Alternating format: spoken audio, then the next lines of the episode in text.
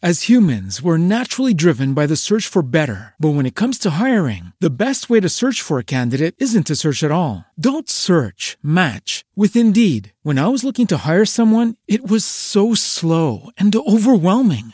I wish I had used Indeed. If you need to hire, you need Indeed. Indeed is your matching and hiring platform with over 350 million global monthly visitors, according to Indeed data, and a matching engine that helps you find quality candidates fast. Ditch the busy work. Use Indeed for scheduling, screening, and messaging so you can connect with candidates faster. And Indeed doesn't just help you hire faster. 93% of employers agree Indeed delivers the highest quality matches compared to other job sites, according to a recent Indeed survey. And listeners of this show will get a $75 sponsored job credit to get your jobs more visibility at Indeed.com slash podcast. That's Indeed.com slash podcast. Terms and conditions apply.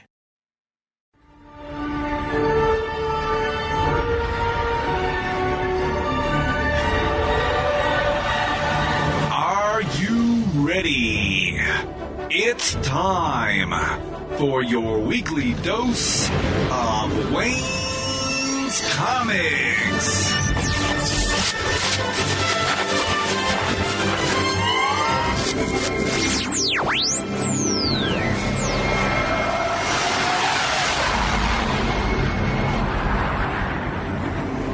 Welcome to episode 133 of the Wayne's Comics Podcast. I'm glad you're listening, and I hope that your cat is listening as well if you have one. This week, I'm going to be talking with Paul Tobin, one of the creators of I Was the Cat, a very interesting story from Oni Press that deals with the nine lives of a cat named Burma and the people around him. We talk about how the story came to be and how you can access this fascinating tale, to use a pun, about how one cat influenced history. There's a lot to get to, so let's get right to it.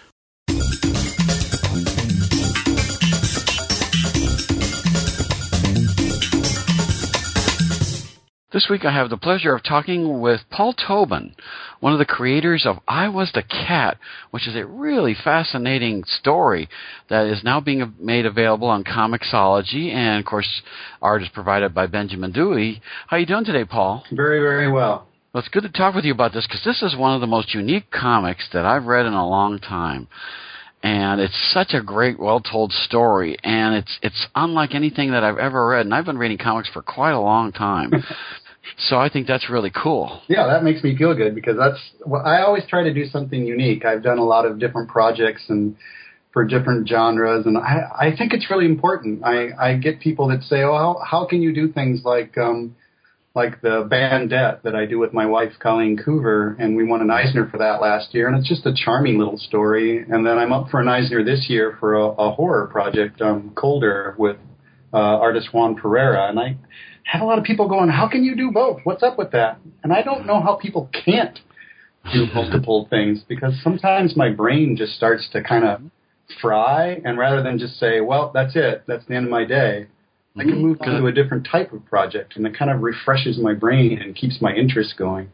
Well, it's like saying you can only walk five miles an hour. Yeah, or or you know, like if you're a music lover, you you decide what band you like, and then you never listen to any other band because you've made your decision of your genre, and it's like that's just not the way people are. So you know, as a reader, sometimes I want to read like an action story or an adventure story, and sometimes I want to read a western or a sci-fi story with you know lasers blasting in space. You have different interests as a as a mm-hmm. person, and I think a writer should have different interests too. Mm-hmm. Well, you get to stretch your different muscles, and and you know you have written a lot of other stuff for other people. You've written for Marvel and for DC, and done other kinds of stories. So it, it's not that you're you don't have a lot of experience writing comics and stuff like that, including superheroes. You do. But the, the great thing is, is that you can write a story like this. It's just like so different from any other superhero story I've ever read, and and keep me entertained for like what 163 pages. Nice. Wow. Got you on all the pages, huh? It wasn't no like down page. That's good. No, no, it was good all the way along. I was flipping the pages as fast as I could to find out what's going to happen next. Nice. So I love that about a story. I, I, a writer can do that to me. I'm on. I want to be able to see this all the way through to the end. And by the way, I'm not going to spoil it, but there's a wonderful end to this. This is really cool. I'm never ever going to spoil that, but let's just say that it, it ends in a in a beautiful way that the story should end, really, in in, in many ways. But uh, such a great book, such a great fun thing. Now. One of the things I wanted to ask was that is this available in hardcover or is it purely on Comixology? It will be. Um, we're going to premiere premiere the hardcover actually um, at the San Diego Comic Convention. Ah. Um, and, we're, and we're even thinking about a little plan. We might be able to do a. a this isn't for sure yet, but we might be able to do um, dust jackets for the ones that are Oh. exclusive at the San Diego Con, which I'm hoping we can pull that off. oh, cool. Um, but other than that, um, the day the the street date or whatever of the graphic novel of the hardcover is August sixth, I believe. So Okay. not that far in the future. Mhm, so great stuff. Now, uh, as you were telling me before we started recording, it's already coming out through Comixology. Do you want to talk a little bit so people know how they can access it through Comixology? Um, yeah, um, if you just go to Comixology, which is a really fantastic comic app. I, I actually didn't enjoy reading comics digitally very much until I hit the, the, the Comixology app, which I think really kind of you can you can get into a comic and see it, read it in a different way. Um, and the actual hardcover, we designed it to have 13 separate chapters, but on Comixology we're doing um, I believe two chapters at a time and three chapters for the final like sixth installment. Um, so yeah, and um, yeah, just go to Comixology and look up Tobin or Ben Dewey or I Was the Cat, and you can get right there. If you look at me, check out Bandette too because it's that's on Mhm. actually on Comixology as well. So If, if you like the story as much as I did, I, I'm definitely going to check out these other things too because great, great fun. Uh, very dramatic, very personal kind of story, which is an odd thing to say. Now, the funny thing, of course, about this is, is you know, I always have to throw in a cat joke at this one point. You know, cats are always busy telling you who's in charge, and by the way, that's not you, uh huh. Yeah, kind of thing. Now, are you a cat person yourself? I you know I grew up with cats. Absolutely grew up with them, but I, I'd have to say I'm more of a dog person. And I've gotten the question on on well, why didn't you write a story about dogs then? Because you know about dogs taking over the world, and you know if a dog takes over the world, he does it by just being friends with everybody and being lovable, and there, there's not much of a story in that. Mm-hmm. Where, where cats, ah, they're so arrogant that they just feel like they they they already feel like they they think they own the world. So I thought I'd do a story about one, you know, actually trying to prove it. Is that how it started? You came up with the concept uh, originally, uh, and was there a cat that inspired this story, or was it was this something you just looked at cats in general? Um, I think I I've been doing an anthology or been invited, and I guess I did do a story for it. Um, an anthology story um, about old myths and fables and fairy tales and things like that. Um, and I, I came up. I had to. It, it needed to be based on actual historical um, fables. And I came in, and when I came into this story, like already like 30 people had already chosen stories. So I was like scouring, trying to find like a good story. And I came up with this, I found this 14th century story about a cat that I kind of enjoyed. Um, and took that to the editors and said, I want to do this. And they said, well, we already have five cat stories, so no more cat stories. Mm. And that kind of got in my head that, you know, sometimes you start something, you have something in your head, you're like, well, I was going to do a cat story, and now I want to do a cat story. um, and then I, I walk a lot at nights, and and there's always just cats, just cats wandering the world. You can kind of feel like, you know, at a certain point of the night, cats have just decided, well, now it's my world. And that got me thinking about cats and their lives and things like that. And then the story just kind of, you know, blossomed from there. hmm Well, uh, one of the things that I noticed, and, and if Ben uh, uh, gets here in time, we'll, we'll include him in the discussion. But I was really intrigued by the fact that it looked like there's like tiger stripes on the cat. Now, if you see the cover, of course, you see the picture of the cat appropriately got its paw on top of a, of a globe, and there's pictures of other people involved in the story around the cat. And I just was kind of fascinated by the choice of this cat. You know, is was there a cat specifically that you wanted? Was this something that Ben did?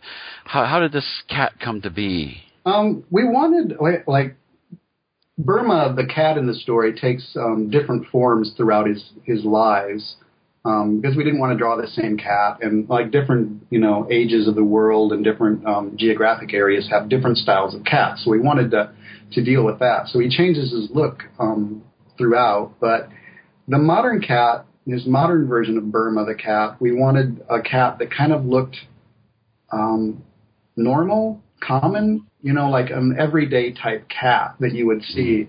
And um, Ben does have cats. I don't have any cats, but Ben has cats, which is great because they, you know, immediately got you know roped into being models for him. Um, and one of the one of his cats looks a little bit like Burma, yeah. So, so yeah, that was a decision of. I actually went to Ben. I'm I'm a person who writes scripts fairly um, uh, alone. They're very uh, solitary things for me. But but with Ben, I definitely wanted to go to him and establish looks and things like that. And and I think it's very important when you're going to be doing like 150 pages of of art that you talk to your artists and say, well, what do you want to draw? What would you be comfortable drawing again and again and again? So so yeah, he kind of chose the look for Burma. Mm. Now, not to give away things that, that shouldn't be given away, but can you give us like the TV guide description of this story? And, and then we want to get into some of the characters too, because there's a lot to talk about as to how they interact and things like that. So, as far as like if somebody reads the description or wants to know, if you're going to tell somebody in, a, in, a, in like a paragraph, what's this book about? What would you say? Well, it's about um, Burma the cat, and um, he's had eight previous lives. He's a cat that's had nine lives, and in each one of his lives, he's he's tried to take over the world, basically. Um, and and I got on that story, and what the story is about is if you if you've looked at you know popular media or, or um, stories over the ages, it seems like a lot of megalomaniacal people have a cat in their lap. um, it's like it shows the the power of this guy, you know, that he's ruling the world, but he's got this cat on his lap, and it's a little human side.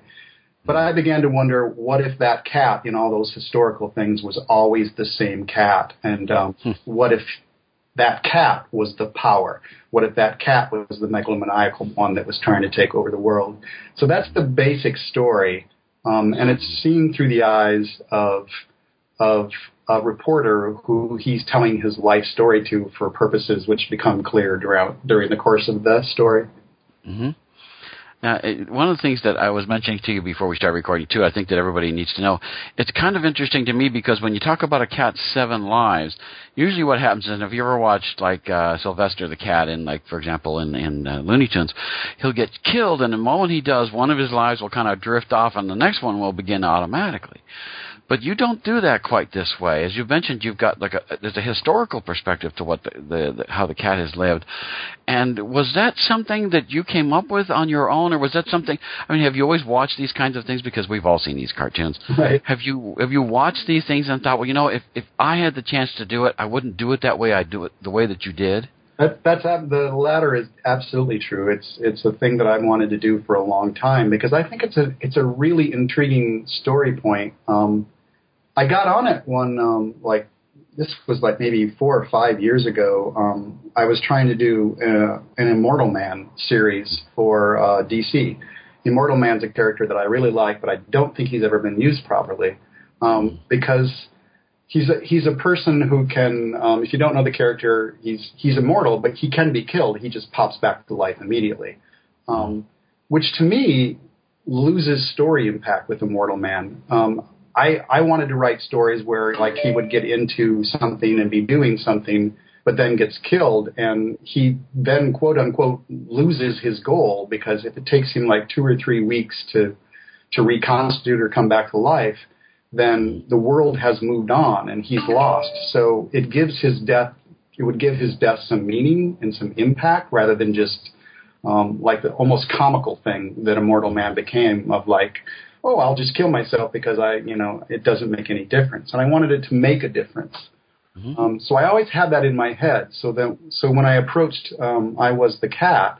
That's something I very definitely wanted to do. And of course, it meshes up with the fact that I, I want um, Burma to have, have had an existence at different times throughout history, so that we can deal with the history aspects. Both Ben Dewey and I are huge history buffs, so it kind of fell in that way too. Hmm because it's so interesting. Because uh, in in all the years of, of seeing the spinners with cats, never thought of that. That never crossed the, my mind. And to to see you do that was one of the things that made this kind of a unique and and, and a very fresh story.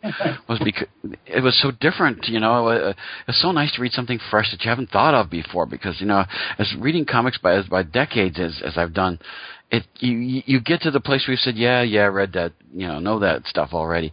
But to read something that was something new and something that never been thought of, boy, that that was really really good to do. It really drew me into the story. Yeah, thanks. Because I I feel that same way too. I mean, especially as uh, you know a professional writer in the business, sometimes when I'll be often when I'm reading stuff, I'll go, okay, I know exactly where you're going. I know the exact pacing that you're going to do on it and things like that. And, and of course, it's less interesting as a story. And I think I think that's part of the job of a writer is to is to say, well, here's here's the path.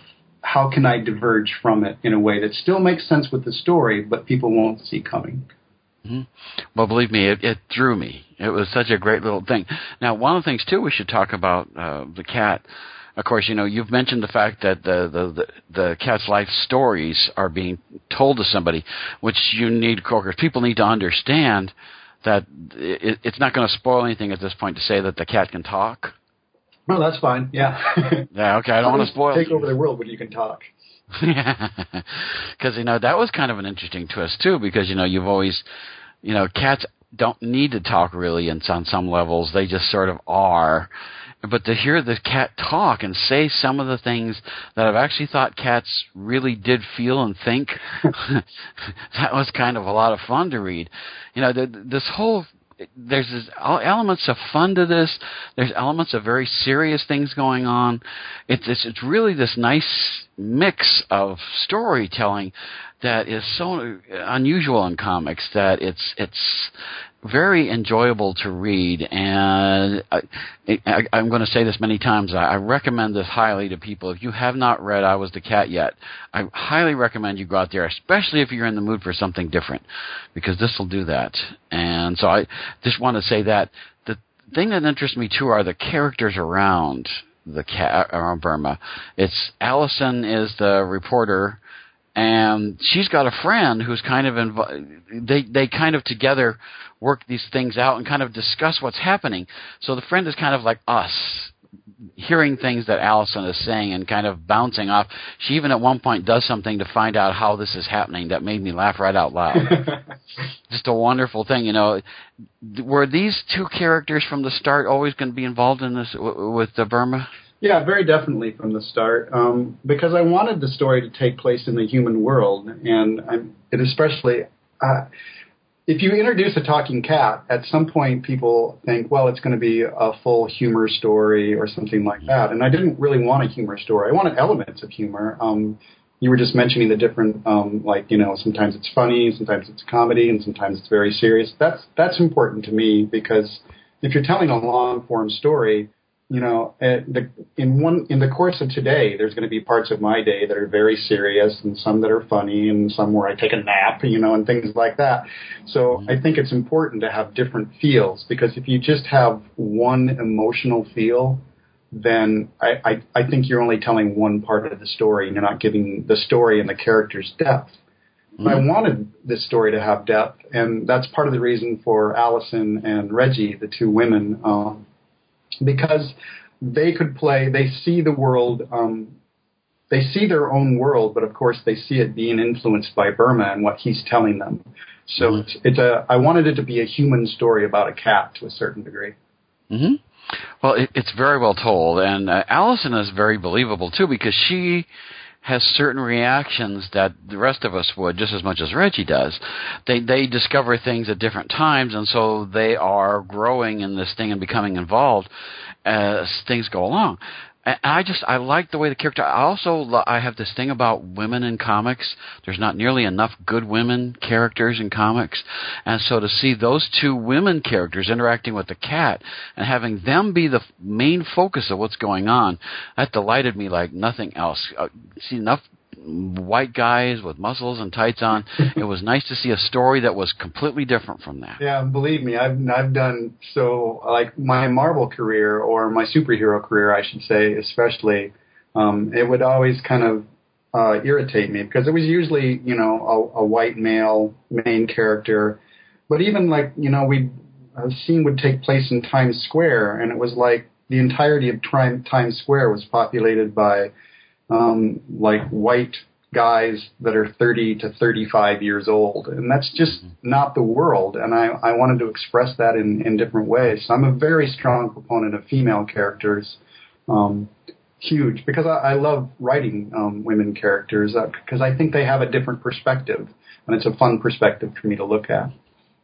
See, I, I don't want to spend too long on it. I want to keep on the story, but I have this thing about that women characters are, and the people who don't like women characters often are women, which always surprises me. They did, a woman, especially a lead character, has got to be very maternal, got to be certain things that she's got to do certain things a certain way, or else that's not a legitimate woman character.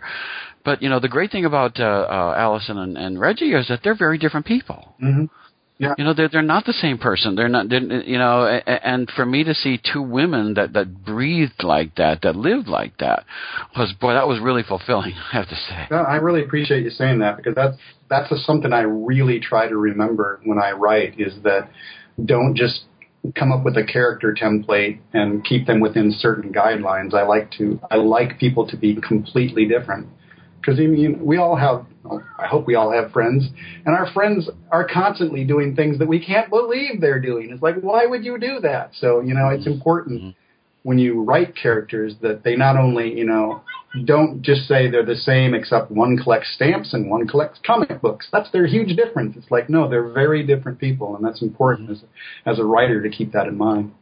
Well, he did a great job of, of portraying that because I, all the whole way through I was thinking about I, it, it, a good book will draw you and make you feel like you're sitting watching this thing happen, and that's exactly how I felt. so it was just so cool. Now, getting back to Burma a little bit, you know, you, you, you mentioned the fact that there are multiple lives going on, and how did you decide? You know, and I don't want to spoil too much. It will depend on you to say what should be said and what, what should be left out, so people get to enjoy the book like I did. Um, how did you decide which t- time period that you thought that Burma should be involved with? Well, I wanted um, it's I wanted the main thing I wanted to do was vary them. Um, and not only just like say, well, one takes place in 1500 and one takes place in 2000, but mm-hmm. the story itself of what's happening, I think, is very important. I wanted Burma to interact with with nobility and and interact with you know heroes, but also to interact with the common person and and see it on that aspect. Because if you taking over the world, there's a whole world to take over. It's not take over section A it's got to take over the entirety of a world, and that's something that that Burma was always keeping in mind. So I wanted I wanted a different type of character and a different type of setting in each of the individual ones. So I I I, comp- I compiled a bunch of you know historically known cats. Some mm-hmm. most from from um, the real world, but some from um, older fiction, and uh, kind of decided on how Burma could best fit in them, and and I think I had a list of like 20 or so that I eventually whittled down to the ones that I thought would best fit the story and Burma's character as well. Mm-hmm. Well, there's a lot of uh, you know the, the interesting thing too is is that you make us feel for the cat. The cat acts feline with certain human elements to him, and to me, that was kind of a that was quite a challenge, actually. You know, especially with all these different time periods. And now we're seeing Burma kind of at the fruition of all these experiences. To see him be the kind of cat slash person that he is, and to know how to interact with people was was really a, a, thing to me because you know he could not have been a human being. This couldn't have been a human being calling on somebody trying to get someone to write the, the story. This had to be a cat the yeah. way it was told. Yeah, I definitely wanted. I mean, yeah, it was important for me to um, to have Burma be able to interact with humans as you know, on their level, but at the same time still be a cat because that's that's important to it as well.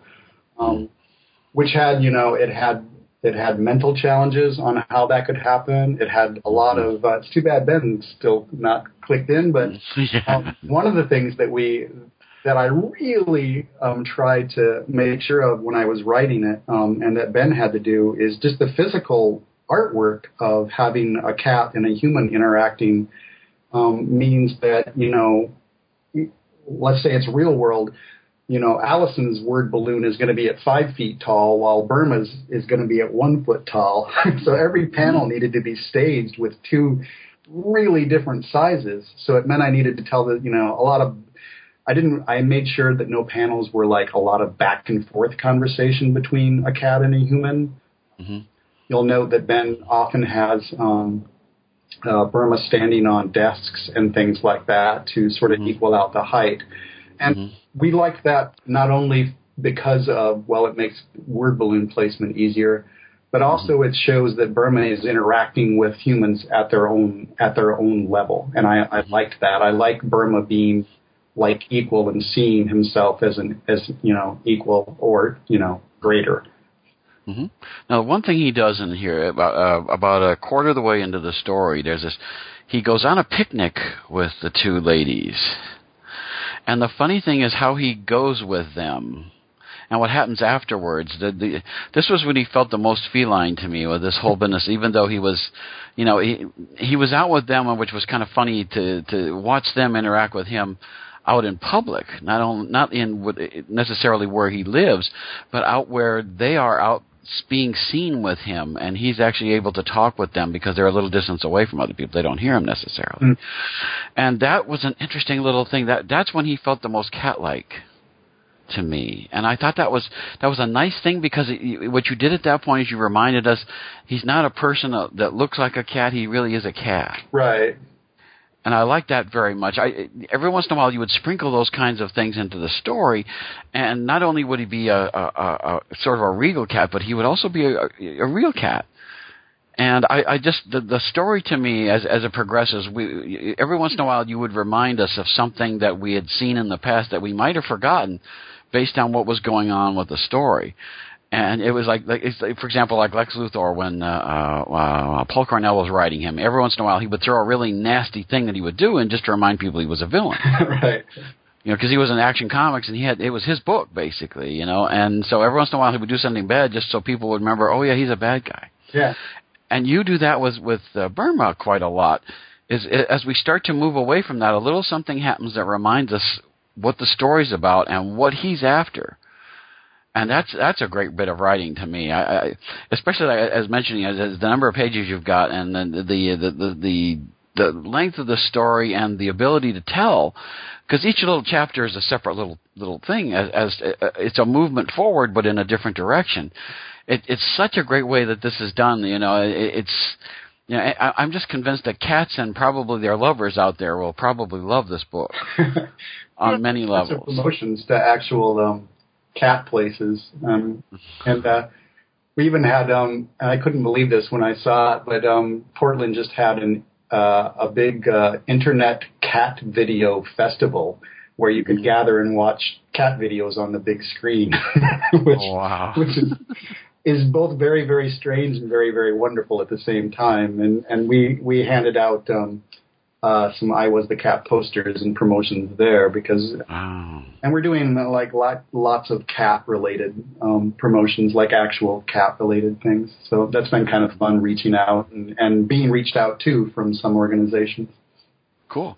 Now, at, at, as far as reaction, people have seen it. What, what's been the reaction of people to the story so far? Um, enthusiastic and positive. I'm not sure. Okay. Um, yeah, everybody seems to love it, um, and a lot of people talk about um, how different a story it is, which I like a lot. And um, people people tell me their favorite characters and things like that, which is usually Burma the cat, um, although Allison does fairly well, and and Reggie the, um, um, has a has a contingent of people, which I like. Um, uh, but because we're reaching out into some totally different areas, um, some of them have gone out to people who have, like, basically, literally never read a comic or a graphic novel before.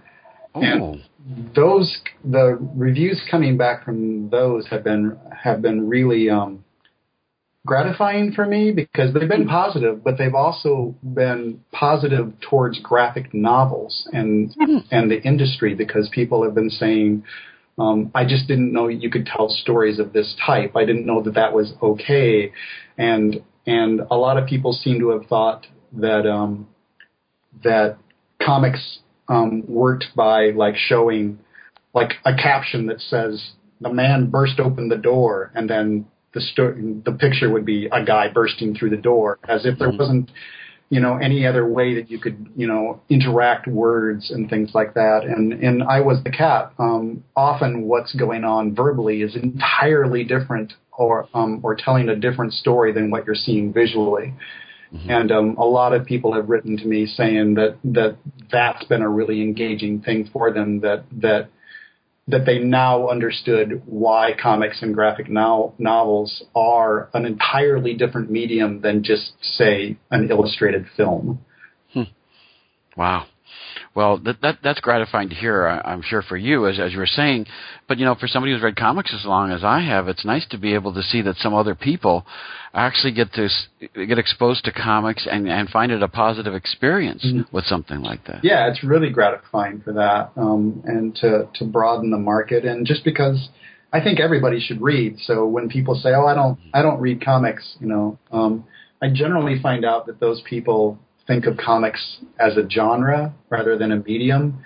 You know, they they they. I say, "Well, why don't you read comics?" And they go, "I don't, I don't really get into Batman." It's like, so read, read Dan Clowes or read Cursed Pirate Girl or read Bandette or read. There's so many completely different things, um, Mhm. and I, I really like.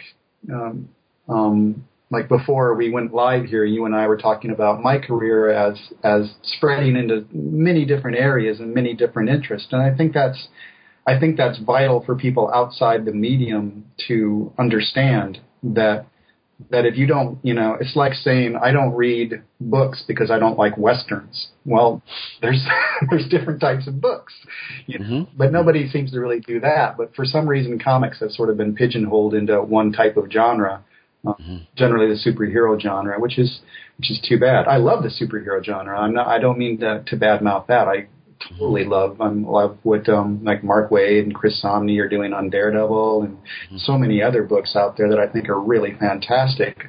But there are days when you know when if I have to choose between Batman and Lumberjanes, I'm definitely going for Lumberjanes. You know, so so I think it's important. Uh, It's nice to be part of the crowd that's helping people outside comics and graphic novels understand that there's more to it that might interest them. hmm Well, boy, it, it, it, again, I, I, I just want to say it. If you haven't read this book, I Was the Cat, you really need to make an effort to get in there and see it.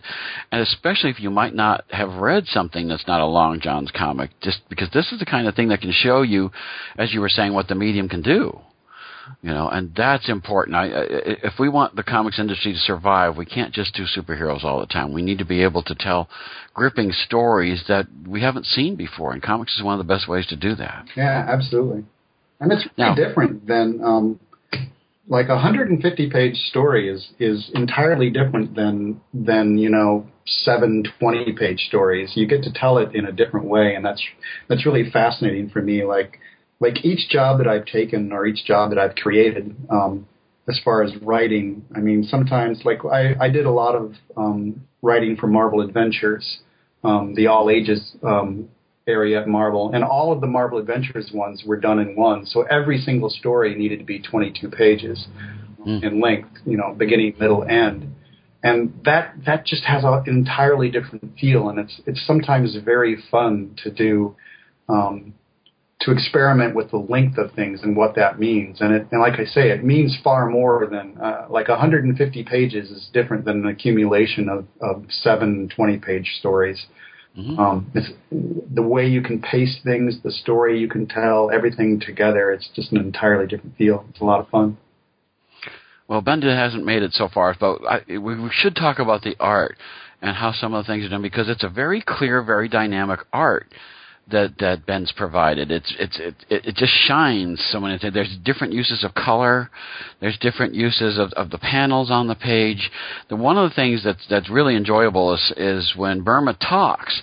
Sometimes the box that he's talking in that, that he's sitting has two little cat ears and a tail. Mm-hmm uh, which is really kind of neat. It, it, all these little things to remind us that it's a cat doing the talking, and I, I really wanted to tell him how much I enjoyed the art because the art really does sparkle in this book, and it just it's so appropriate for for the story. And it sometimes you, when you're drawn in, like as, as I said before, I was just sort of pulled into the story. That's uh, sometimes that's the ideal marriage of story and art coming together, and I really thought that was the case with I Was the Cat. Yeah, I had done um, back when I was doing the Marvel Adventures. Um, I had um, Ben works in a studio with me at Periscope Studios in Portland, Oregon, um, and we had I had brought him in to do an issue of Spider-Man Adventures with me, which I was writing at the time, and he did one issue. It was sort of Spider-Man and kind of against the X-Men. It was a lot of fun to do, and I really enjoyed his work.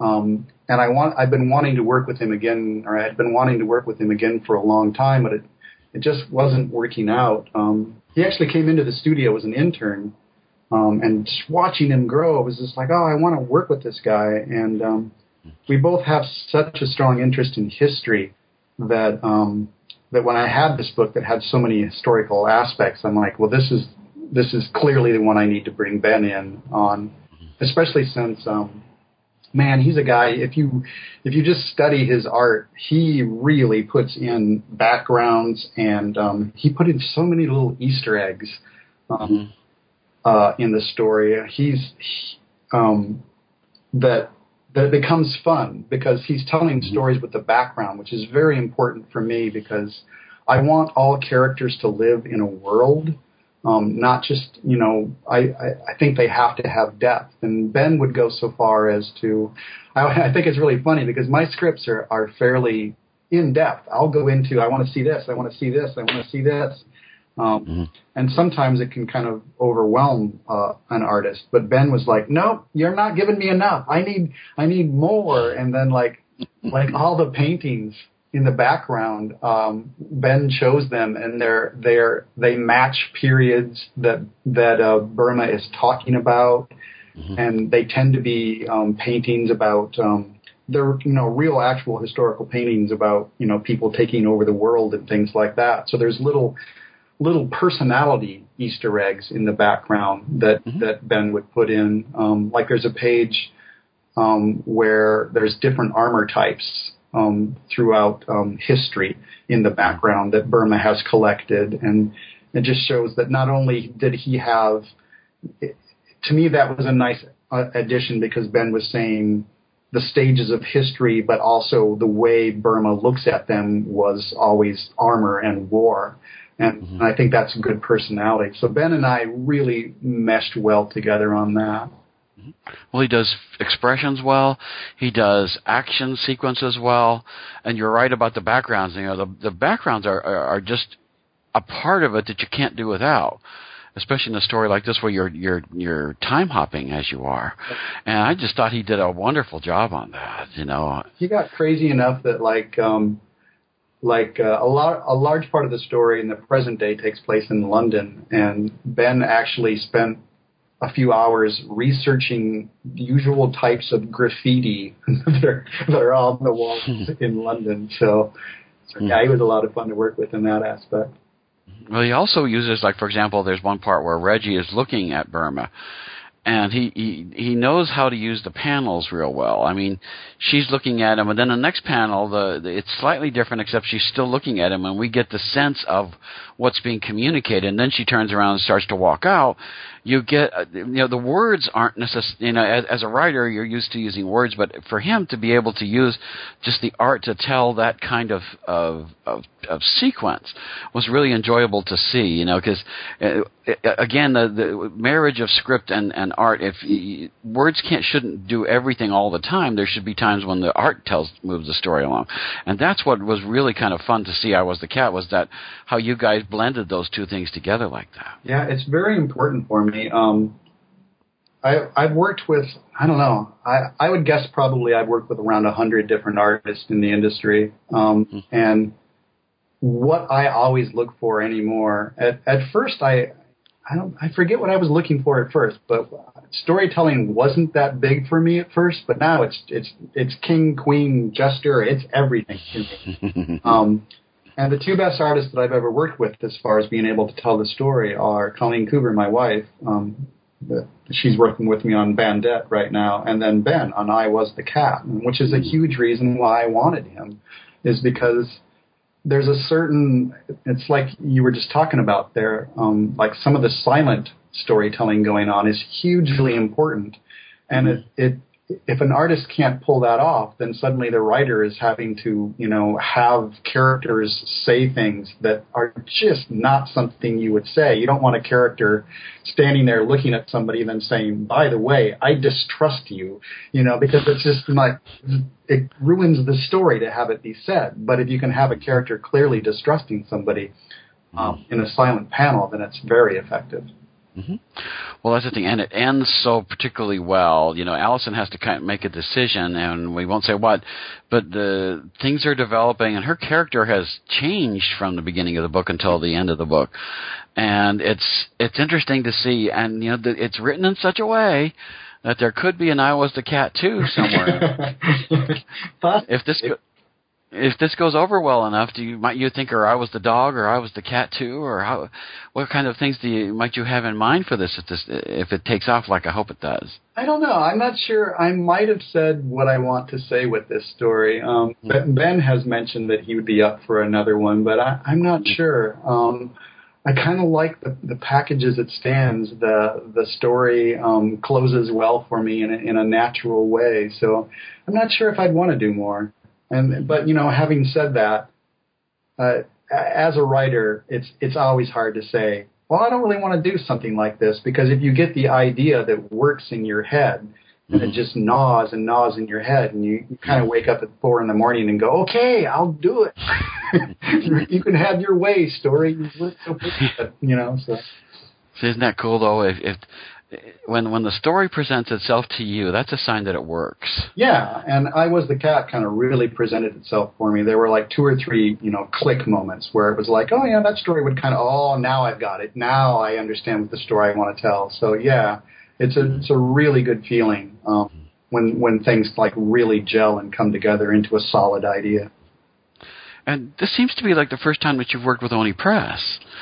Did, did, was it was this a new experience with them? Uh, was there a reason why you did this with Oni Press as opposed to say like some other company? It's actually the second time I've worked with Oni. Um, my wife and I did a graphic novel um, through them, um, like uh, 2004. I forget the exact date. Called um, Banana Sunday, which is out of print right now. Unfortunately, I, we've talked about getting it back in print. Um, but I'm I'm basically friends with everybody at Oni, um, mm. and and whenever I they're here in Portland too. They're actually like a five minute bike ride from my place, wow. um, which makes it really easy to um, work with them professionally. Because if we if we have something that we need to talk about, it's it's not like the usual you know, well, let's try to set up a conference call for such and such time. It's usually just, you know, let's just go meet at that tiki place and have some mm-hmm. drinks and talk, which makes it a lot easier to deal with um, when you can see them on a regular basis. That's one of the reasons I actually moved to Portland is because it's such a comics town here. Mm. We have um, Oni, who I've worked with. We have Top Shelf, um, who I've worked with, um, and then Dark Horse is just um, like 15, 20 minute bus ride for me. So hmm. um, it's very easy, and the town is so chock full of of um, of of comics people. If I went over to my window right now and, and yelled out comics, there'd be a cheer of people coming in, and also people going, "Yeah, I'll get on my deadline." oh, that's great because well, Oni Press has always impressed me because they do these kinds of stories, stories that are are something different than what we're used to getting. And I love that, as I've said, variety to me. This this is right up my alley with variety and things like that. So, I, if I see Oni presses on, I'm much more likely to give them a chance with something I don't know what it is than say another company who comes up with something and I look at it and go, mm, I don't know if that's going to work.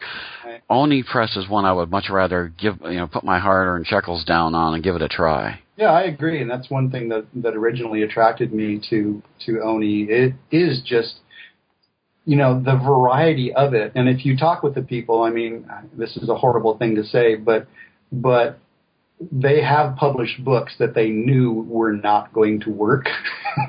but, okay. But they felt like the story needed to be out there. That it was such a good project that even if um, that even if it didn't, you know, sell a hundred million copies, that it was still a worthwhile thing to do. And I really mm-hmm. like that as a company that that isn't just putting out product that they think will well they're not putting out product they're putting out stories mm. and that's that's really important for me because there there are some times when I you know as a creator know that that I've just done something that you know won't reach uh, you know the hundred million sales mark um, which I might add most of my things do not reach oh um, which is too bad.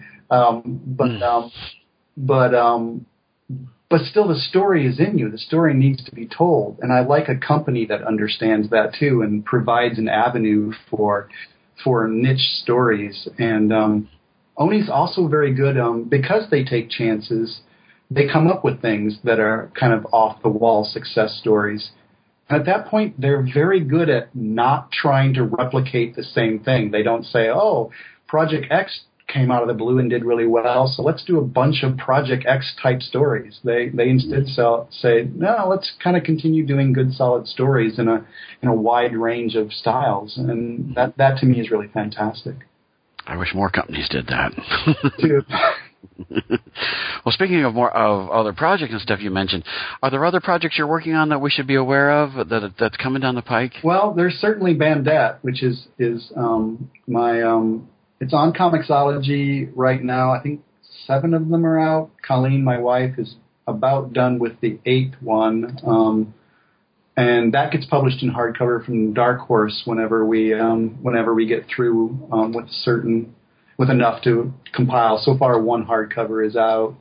Mm. Um, Do you want to talk about what that story is about, real quickly? Bandette is the story of a of a teen thief, uh, like a, a young teen um, girl who um, just loves stealing things. She sometimes mm. helps the police, but she's mm. a thief. It's sort of a, it's a Parisian. It's our it's our tip of the hat to like. Um, Modesty Blaise and Tintin and a bunch of other things that we love and, and 60s heist movies and things like that. And Bandette has a bunch of uh, young, even younger friends called the urchins that that hmm. just sort of help her live and and and steal. mm-hmm, and it's just mm-hmm. uh, we tried to make it as charming as possible, and it's mm-hmm. it's done very well for us. It won an Eisner last year, and it's mm-hmm. um, uh, a real a pet project for us. And another strong woman character lead. I, I do love writing the the women and girls. Um, I'm also writing Prometheus for Dark Horse, a whole different type of story. It's um, me and some uh, friends are writing, sort of combining the worlds of Prometheus, Aliens, and Predator mm-hmm. um, into one big crossover. Mm-hmm. Um, I'm writing a horror series at Dark Horse called Colder, uh, mm-hmm. is sort of a, a look at insanity, uh, mm-hmm. which I really enjoy doing. That's with artist Juan Ferreyra. Mm. Um, doing Witcher, a gaming thing over at Dark Horse right now. I'm having a lot of fun doing. Um, this was a, when I first got this next job. I was like, I don't know how I'm going to do this, but I'm writing the Plants vs Zombies comics. So that, oh, and um, when I first got that job, you know, the only game that was out was just like the straight on plants hitting zombies. I'm like, well, where's the story here? But we really changed it and have a lot of fun, and and um, that's done very well for us, and we're we're going to definitely do more. Um, and then I'm working on novels as well. I just signed a, a pretty major deal with a um, with a book publisher because um, I want to. I like. I love working in comics um, and working with an artist because stories just take different feels. But I also love writing prose because that way I have full command of the story that I want to tell. Mm-hmm. Um, and I've signed a five book deal for a, a, middle readers series that will come out starting 2016.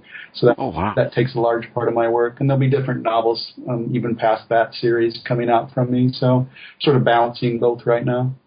Oh, very cool. Sounds like if we want a good story, we need to follow your name around and make sure we buy stuff if we see Paul Tobin on the book. I think that's a wise thing to do, yeah. well, I was the cat is a terrific book, and again, I want to recommend people get it. Eh, if it's up to me, I'm going to end up with the digitals and the hardcover because that hardcover is going to be one to keep. And Paul, it's been so good talking with you, and uh, keep telling those wonderful stories because man, we need more of them. Okay, thanks a lot, Wayne.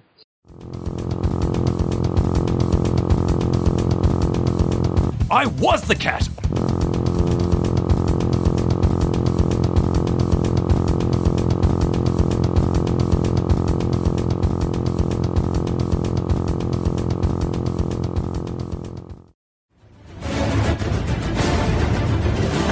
People need dramatic examples to shake them out of apathy, and I can't do that as Bruce Wayne. As a man, from flesh and blood, I can be ignored, I can be destroyed, but as a symbol. Get the latest from the comics universe news, interviews, previews, and reviews. Listen to the weekly Wayne's Comics podcast so you can keep reading your comics. Now at majorspoilers.com.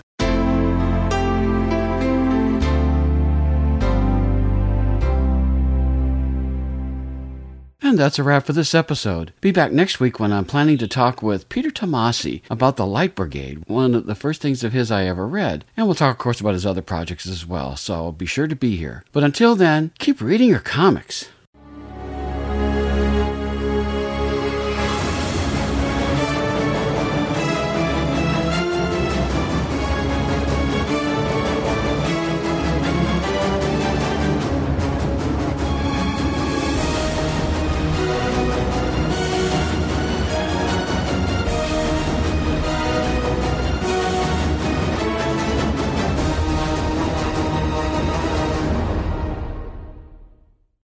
If you own a vehicle with less than 200,000 miles and have an auto warranty about to expire or no warranty coverage at all, listen up. CarShield has a low-cost month-to-month vehicle protection plan that covers more parts than ever. Visit carshield.com/audio to find out how you could pay almost nothing for covered auto repairs. Drivers who activate this vehicle protection today will also receive free roadside assistance, free towing, and car rental options at no additional cost. Get your free quote today at carshield.com/audio. That's carshield.com/audio.